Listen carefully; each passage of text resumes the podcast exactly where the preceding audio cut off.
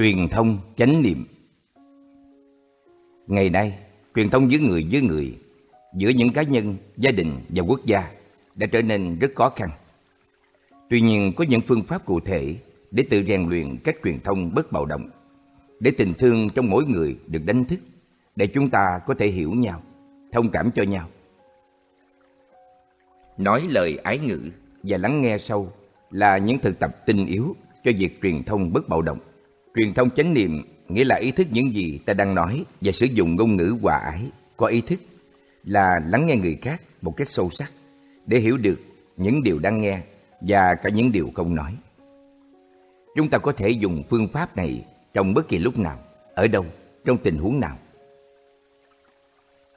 Để cho cơ thể khỏe mạnh, trái tim ta phải bơm máu liên tục.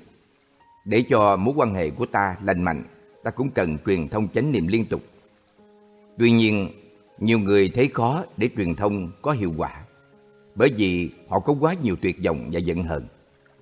Cho dù khi đến với người kia, ta có thiện chí muốn lắng nghe hết lòng.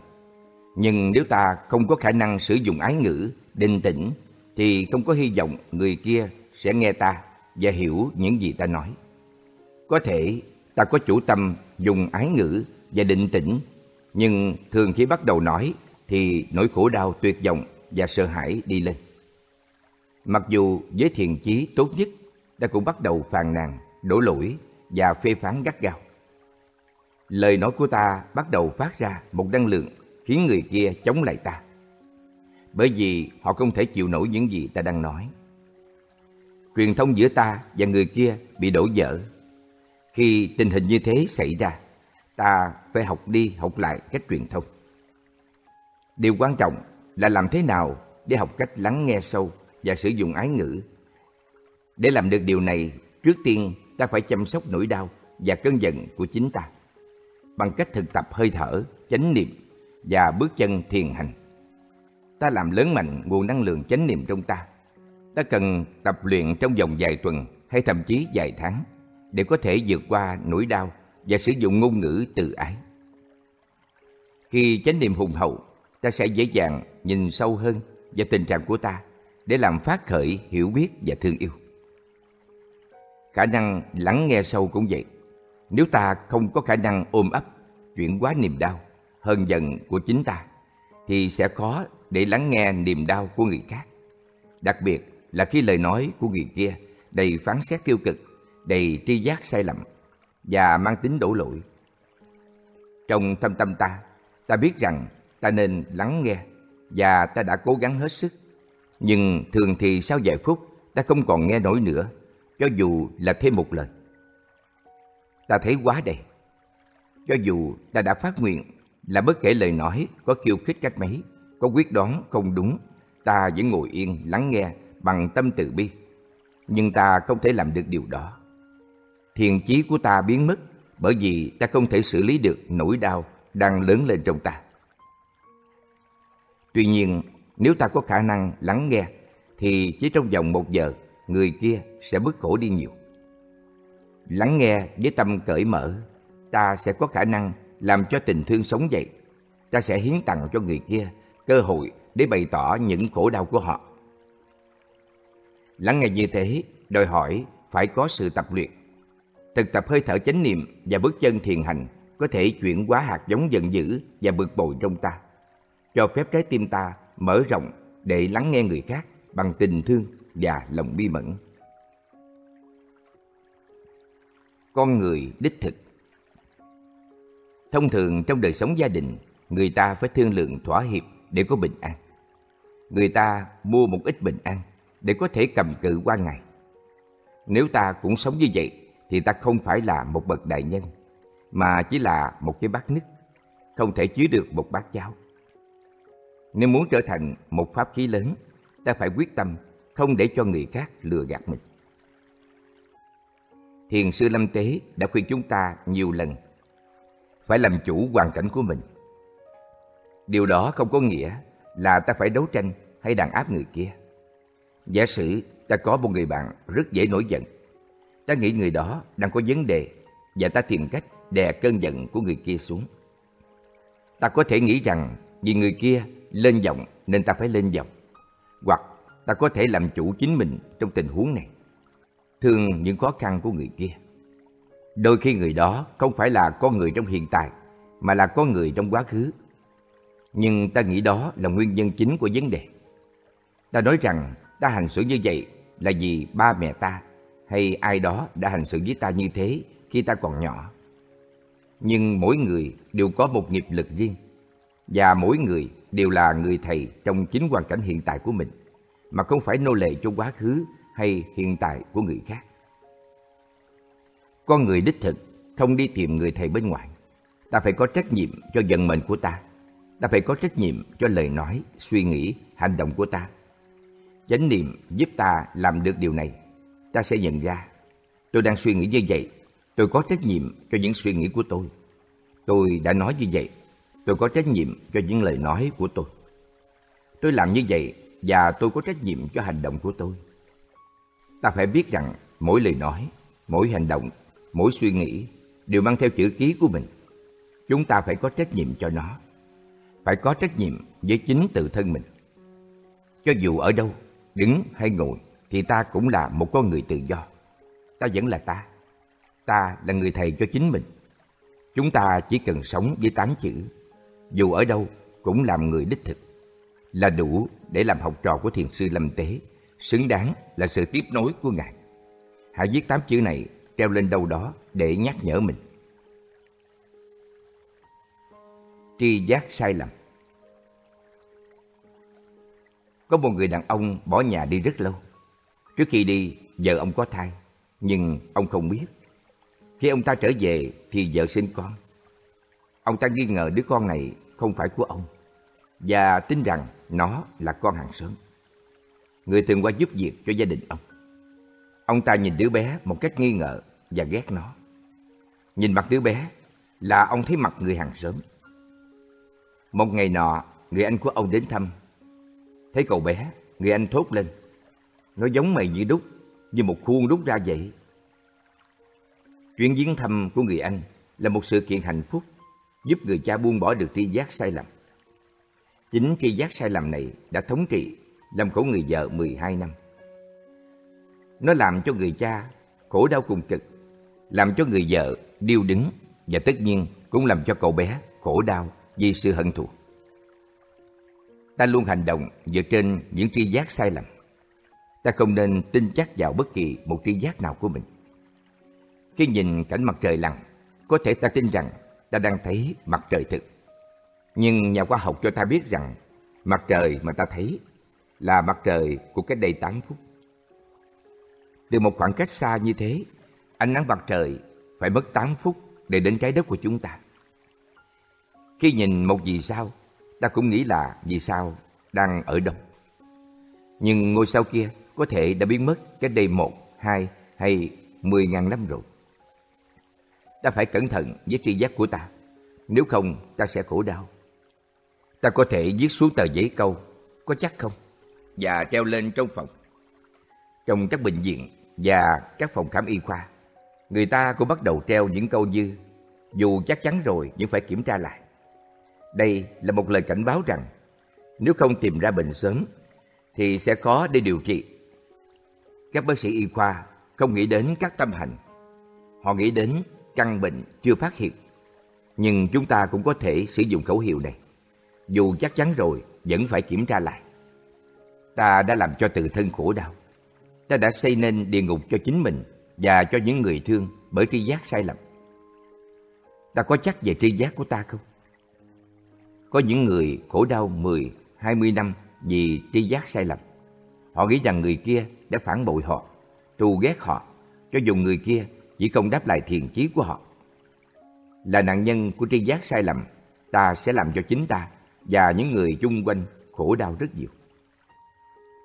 Khi giận dữ hoặc khổ đau, ta phải trở về kiểm tra lại nội dung và bản chất tri giác của ta. Nếu ta có khả năng lấy đi tri giác sai lầm, thì hạnh phúc an vui sẽ được phục hồi. Ta sẽ có khả năng thương lại người kia. Buông bỏ Buông bỏ nghĩa là buông bỏ cái gì đó. Cái đó có thể là đối tượng của tâm thức do ta tạo nên.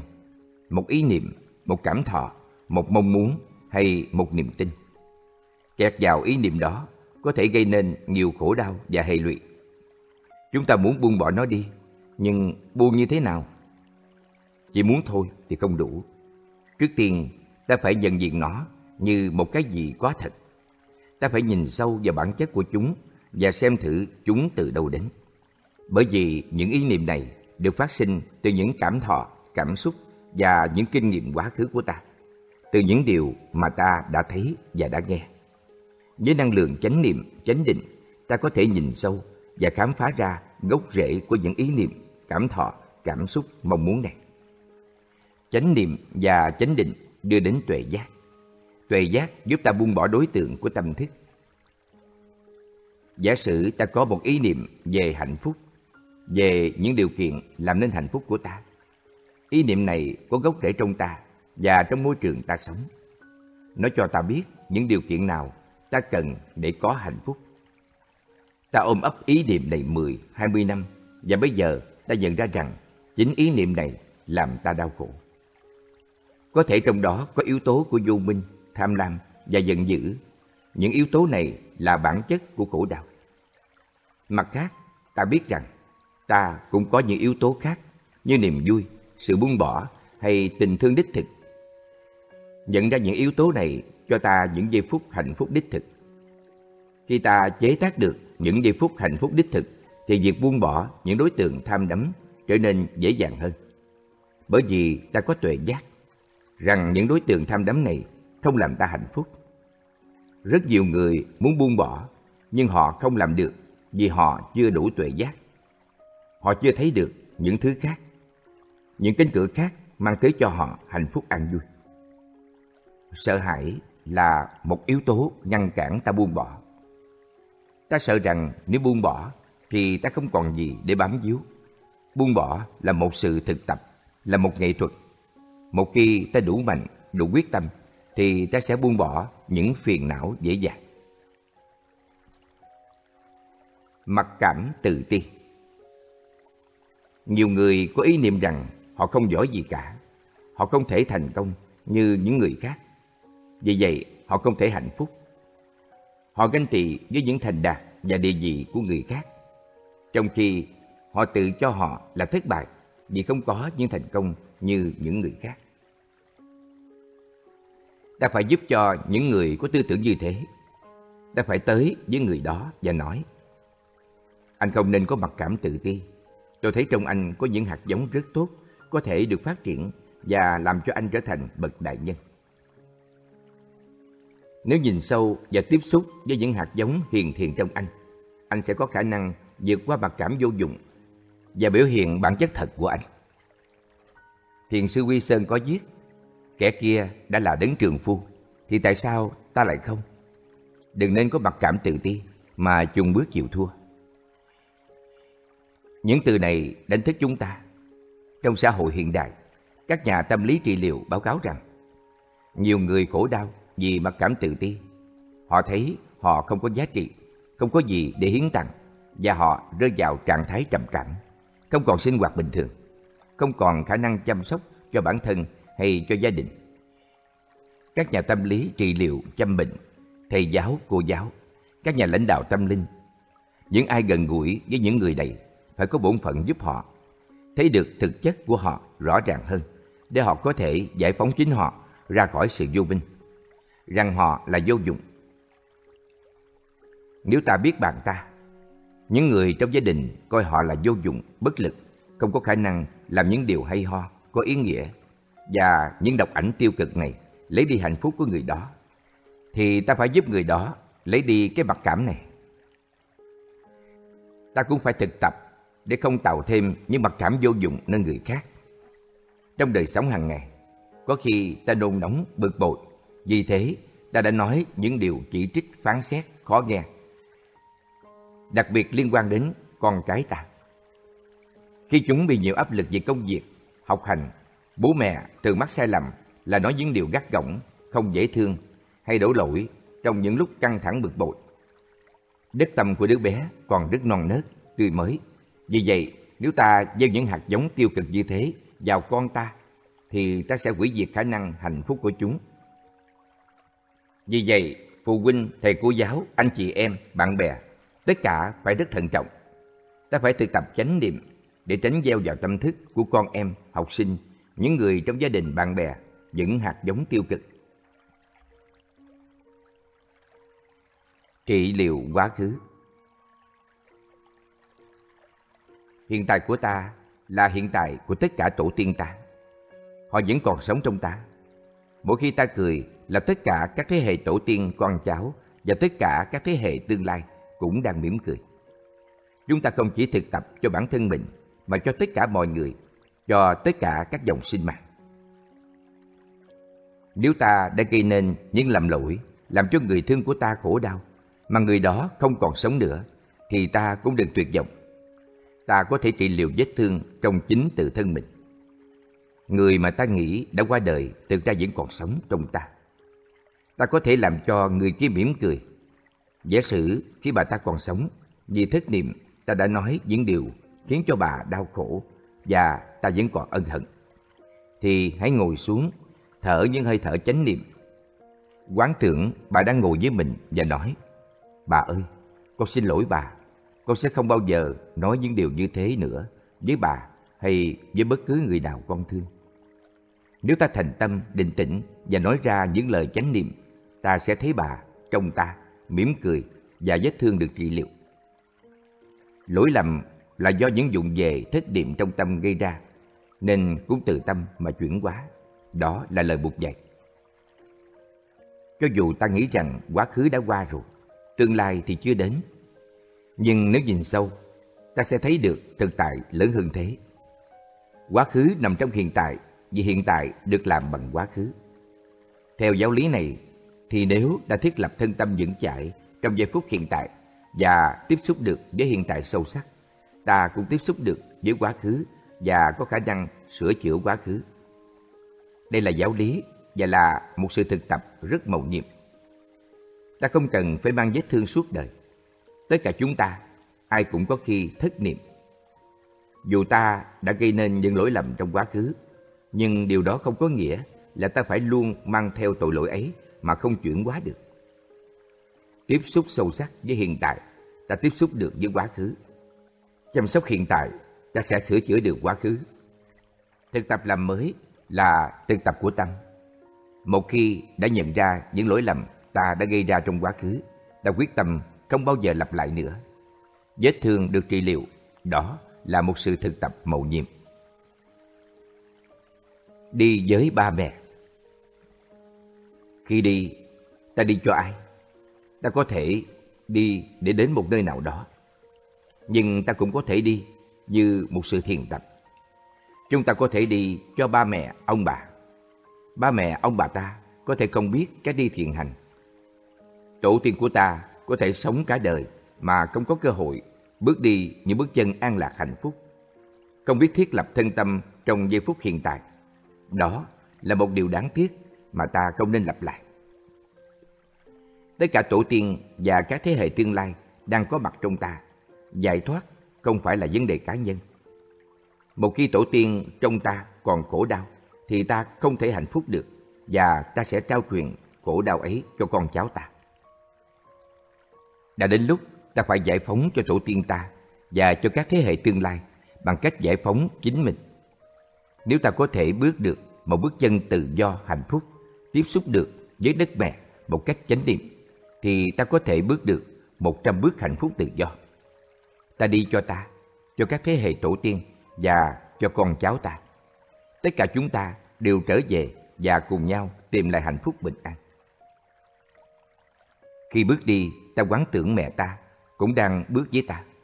Điều này không có gì khó cả, vì ta biết rằng chân ta là sự tiếp nối của bàn chân mẹ.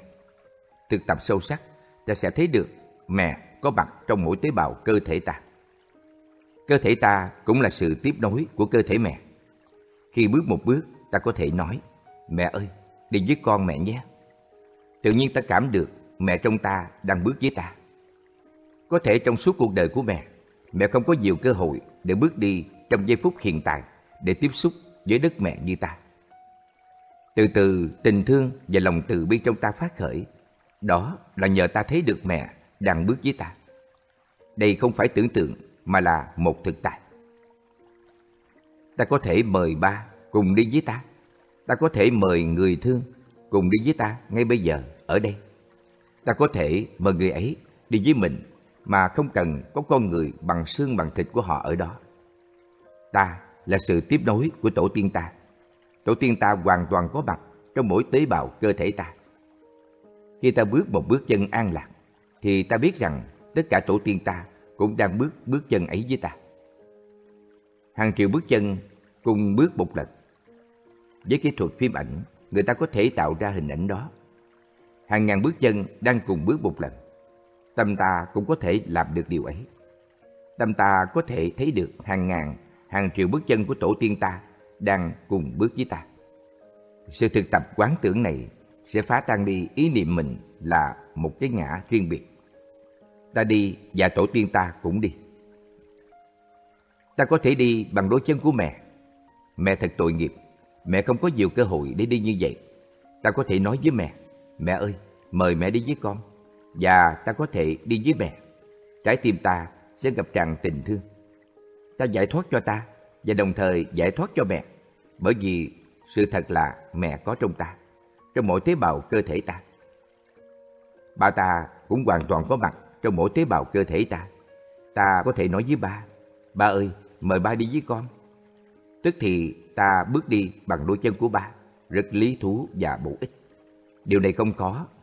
Ta không cần phải gồng mình hay đấu tranh để làm chuyện này. Ta chỉ cần ý thức và mọi chuyện sẽ xảy ra rất mộng nhịp. Ta cũng có thể ngồi cho mẹ. Có rất nhiều người mẹ không có cơ hội để ngồi yên mà không làm gì cả. Đây là một công việc rất quan trọng. Chúng ta chỉ ngồi và thở cho có chánh niệm. Đó là điều mà ta có thể làm cho mẹ. Cho dù mẹ ta đã qua đời hay còn sống với ta. Cho dù mẹ ở xa ta hay gần ta, ta cũng có thể làm được điều ấy. Sau khi có thể đi cho người thương, ta có thể đi cho những người đã làm ta điêu đứng, đi cho những người đã công kích ta, những người đã tàn phá nhà cửa, đất nước và dân tộc ta. Những người này đã không hạnh phúc. Họ không đủ tình thương cho chính họ và cho những người chung quanh. Họ làm cho đời sống của ta, của gia đình và của dân tộc ta trở nên nghèo nàn khốn đốn. Và đến lúc ta có thể đi cho họ. Đi như thế ta trở thành Bụt, trở thành Bồ Tát, tràn đầy tình thương và cảm thông, đầy từ bi và hiểu biết.